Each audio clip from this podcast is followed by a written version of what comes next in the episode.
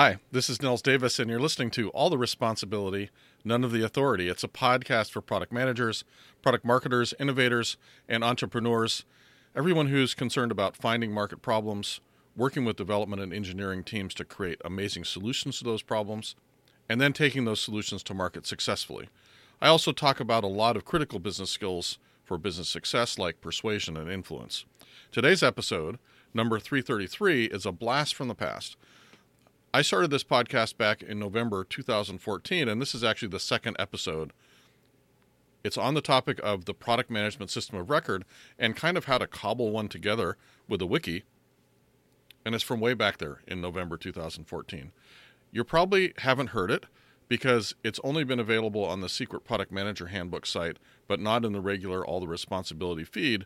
I did change podcast feeds the next year now, I mentioned at the beginning a small product conference I was speaking at the weekend after I recorded the episode. And at that conference, I presented my idea about a product management system of record and the little prototype that I mentioned that I built in Confluence.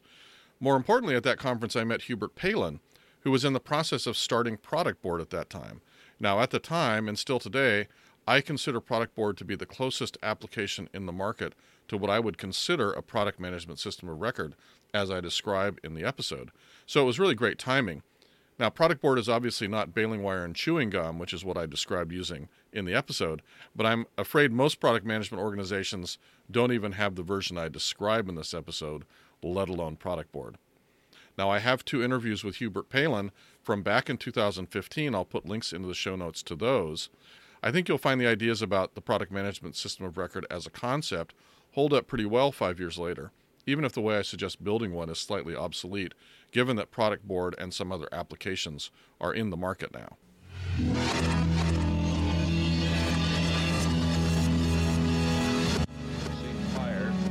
Four, three, two, one. We have ignition. I'm going to talk today about what I've been calling the product management system of record.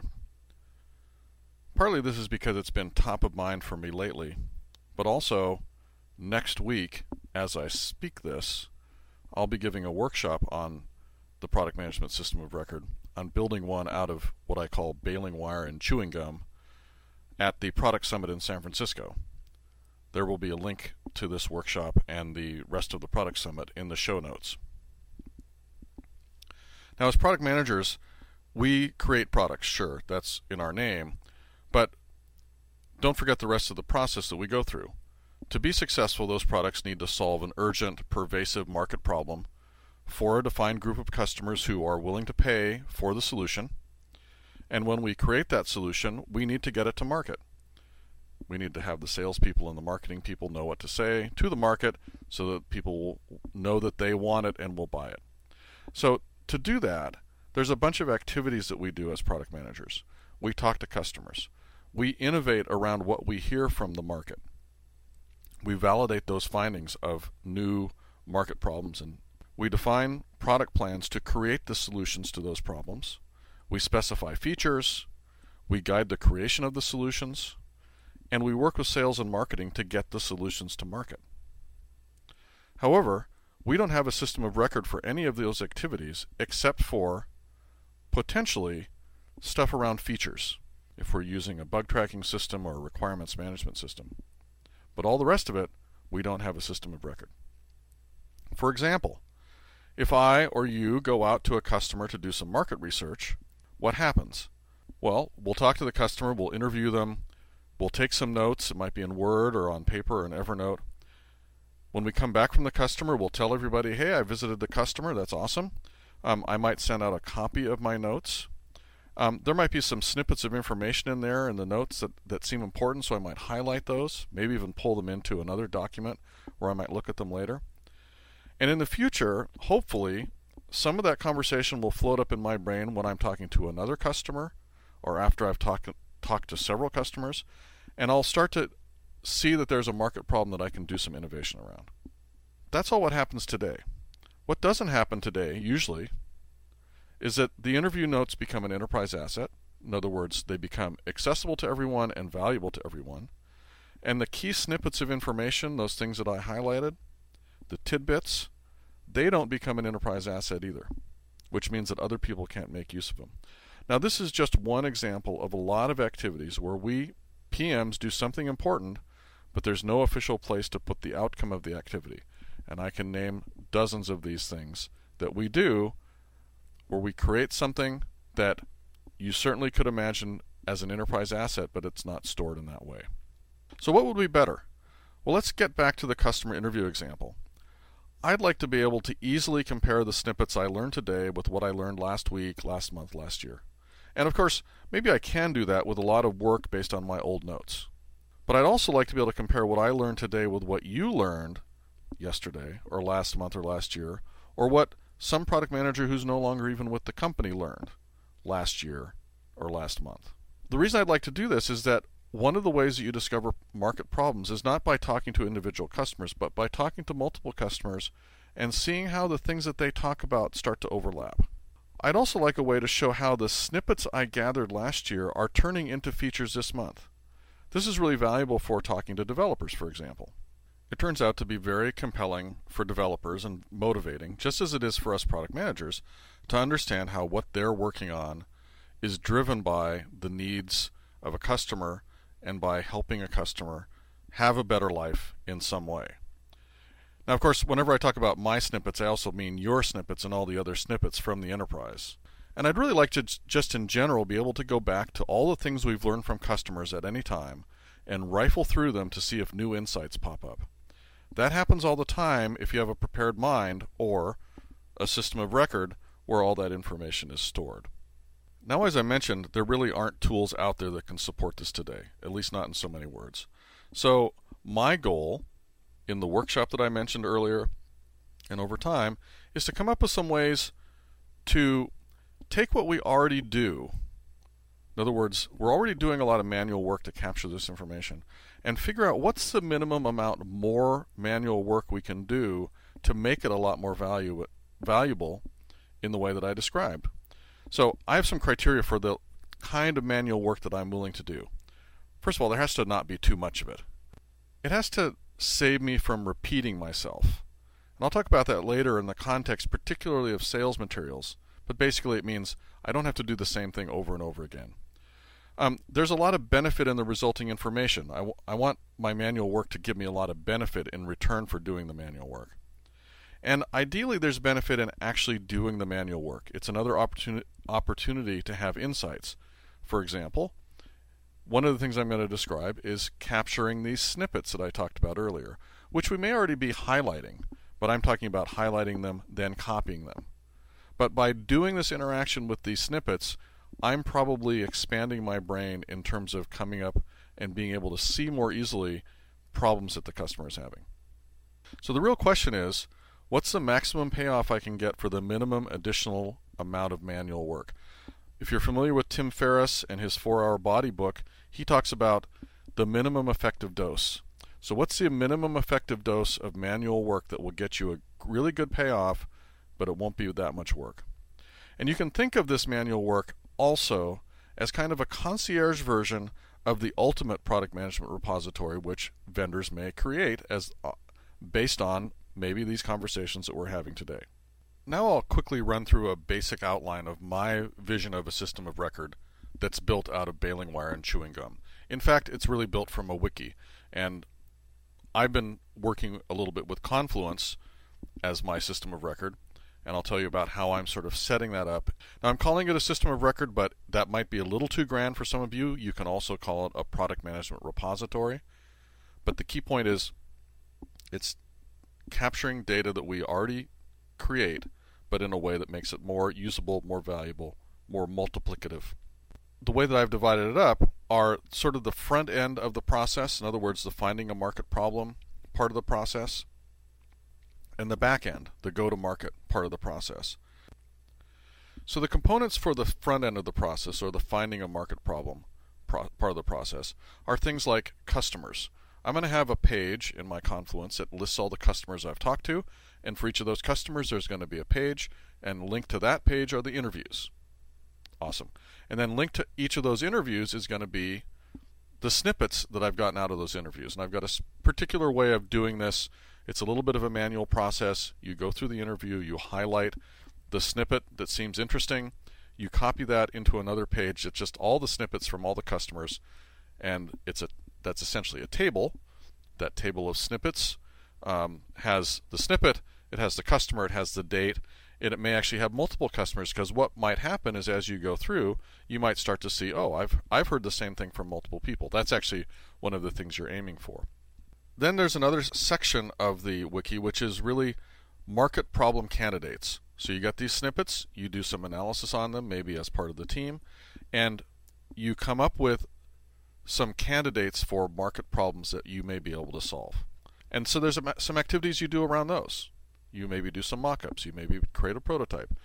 You maybe take those out to be validated to the market. And eventually they some of them become validated market problems, another section of the wiki. And so what you want to have in the validated market problems section is the things that you have validated are significant market problems that someone will pay for and that you can now choose whether or not you're going to put into your product or even create a new product around. Once you've found these problems, then you need to start creating features that solve those problems. Features are really solutions to problems what you're going to be doing in this section of the wiki is writing up the features that solve the problems that you've created. And of course, all these are going to be linked together because that's one of the beauties of the wiki. It's very easy to link these things together. So at any time, I can look at a feature and I can say, oh, what problem is this feature solving? And I can follow the link, and there's that problem. How do we know that was a problem? Well, I can follow the link and I can see the validations. I can follow the other links and see what customers express this uh, interest in this problem or express the frustration that led us to discover the problem. A few other things in this section of the of the wiki are things like releases. And this is not information really about the project management aspect of the release, when it's going to be done, how many resources, blah blah blah. This is why are we doing this release? What are the major features of, the, of this release? How should we talk about this release to the market? Things like that. The product management level of product marketing around a release. Now, the other set of components is really the, the go to market piece.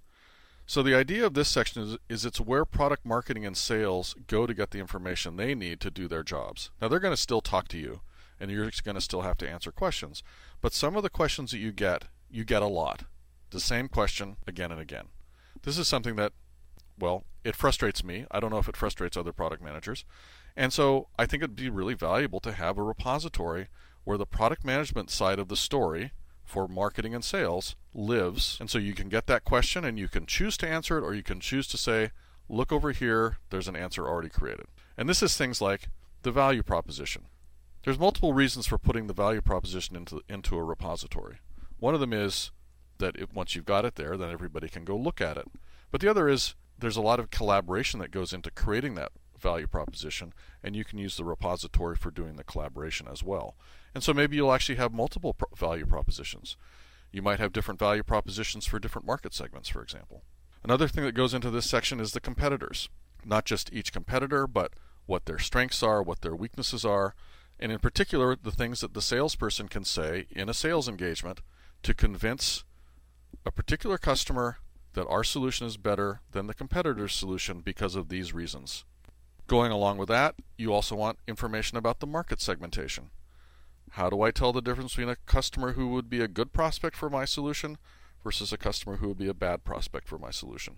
They may look pretty much alike, those two people, but one of them might be very easy to sell to and one of them might be very difficult to sell to.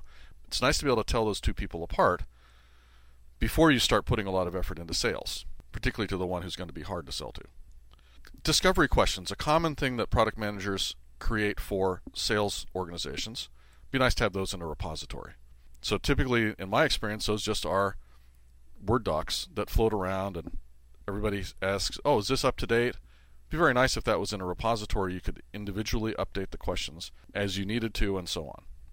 So let me just make a couple of quick notes about the disadvantages and risks of this approach, because there definitely are some disadvantages and risks.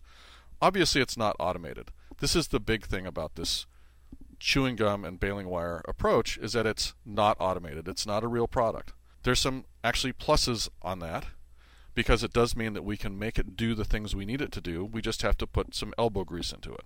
And hopefully not very much as I talked about my criteria for manual work. To me that's the primary disadvantage. Now there's some risks which are I guess maybe that's an aspect of disadvantage. The risks are that you do this work and it's not used. The product managers don't go ahead and put their interview notes in, they don't do the value proposition, blah, blah, blah. And so I think there are some ways to mitigate that risk. One is to do some good basic design up front. Obviously, in any product management organization, we have certain expectations of how we're going to do the work, right? That we're going to talk to customers, that we're going to do some kinds of innovation, that we're going to provide materials for sales. So we're going to do all that stuff anyway, or we should be. One of the things I'm saying is is make sure that it isn't onerous to make that stuff become a system of record, and that hopefully will help avoid the not used. The other thing is to not make it too over too heavy. So part of the goal here is to really balance the amount of manual work that has to be done in order to make this valuable. And I think it can be a pretty small amount of manual work to make it valuable, and that will result in a lot of value. There's risks that it's um, not used by other organizations right? So maybe what happens if the engineers don't go back to the system of record to see why they're building something? Well, that's okay. They can choose to do that or not. Um, and you probably are still, as a product management manager, selling the fact that there is customer information backing up this request. And oftentimes that's enough, right? You don't necessarily have to have the engineers go and visit the system of record to validate that you're telling them the truth particularly if you've built up some credibility with the organization. This is also true for sales and, and marketing. Chances are that sales and marketing will not automatically go to the system of record, at least not initially. And so there's a couple ways you can deal with that. One is you can say, okay, fine, I will go to the system of record and get the thing and send it to you. Or you can say, I'm sorry, that's in the system of record. Here's the link. Go get it yourself what you really want to avoid is having to then having to write a new version of each of these things that's already in the system of record. That's the big thing to avoid. I've gone on a long time about the system of record, and I'd love to hear your feedback on these ideas. I think it's pretty compelling. I've shared this with a few people who also think it's compelling. I think there are some potential problems, and, I, and we need to work them out, and we need to start trying this. But I think we have the technology to enable us to start storing up this stuff that we create and make a lot better use of it than we are today.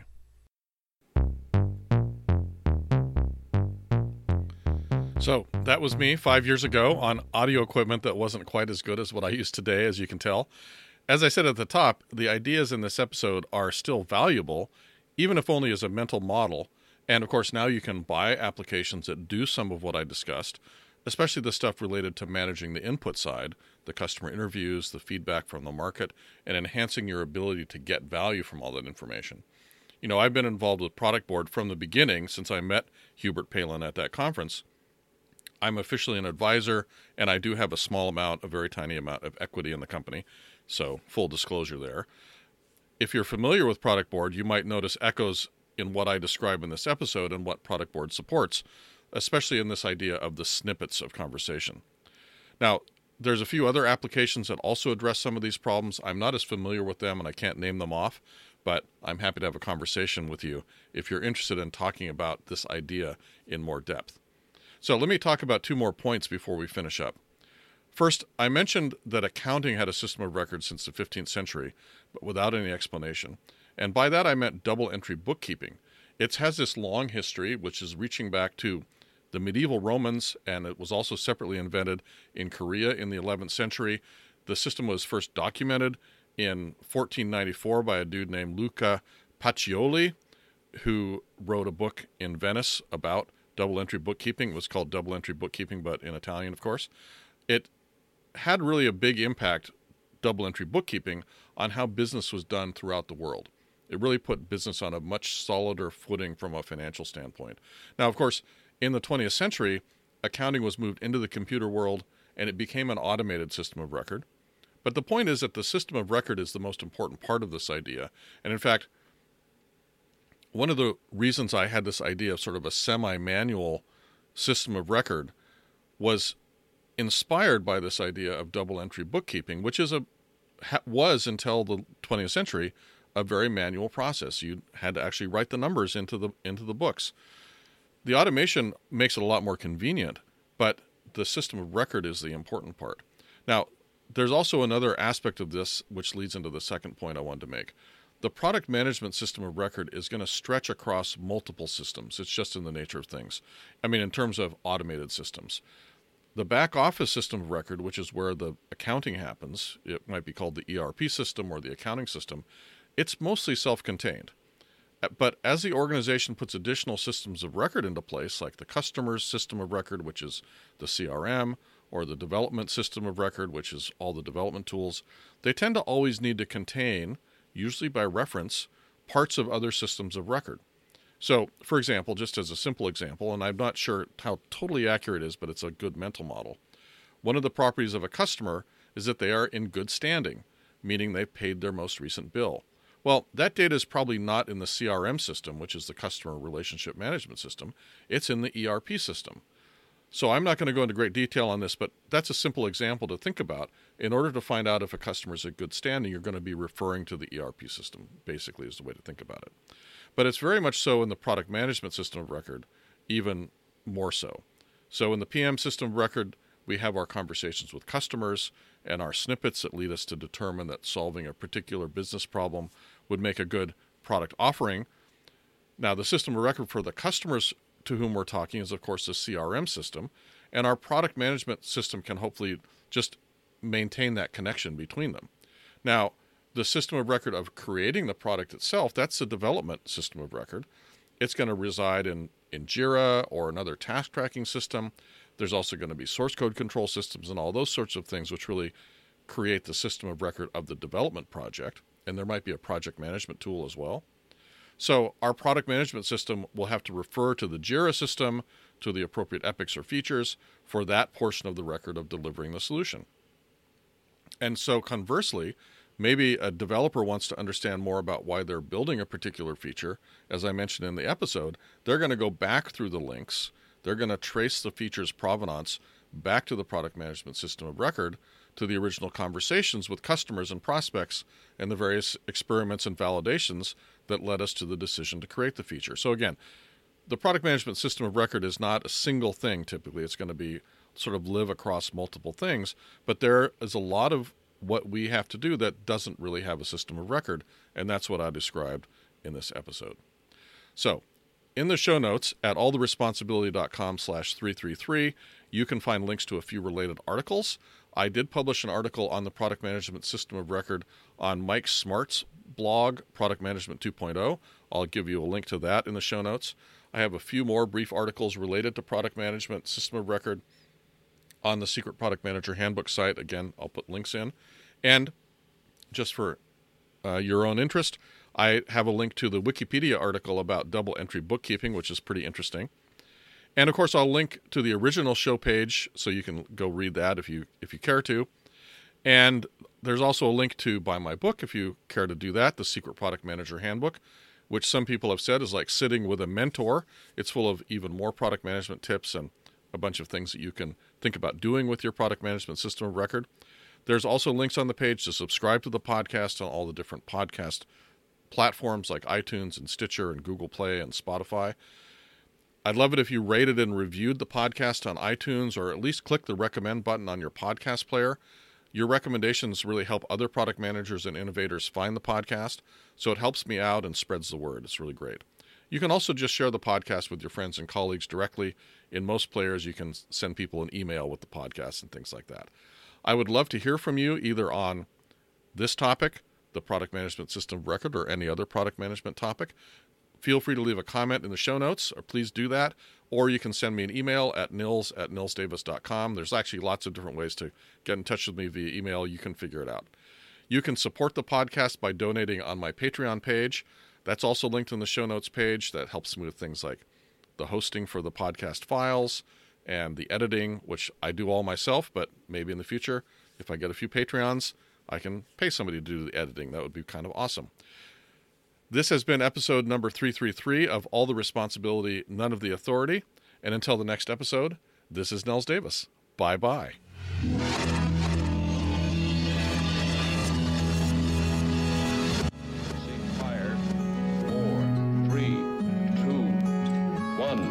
Ignition.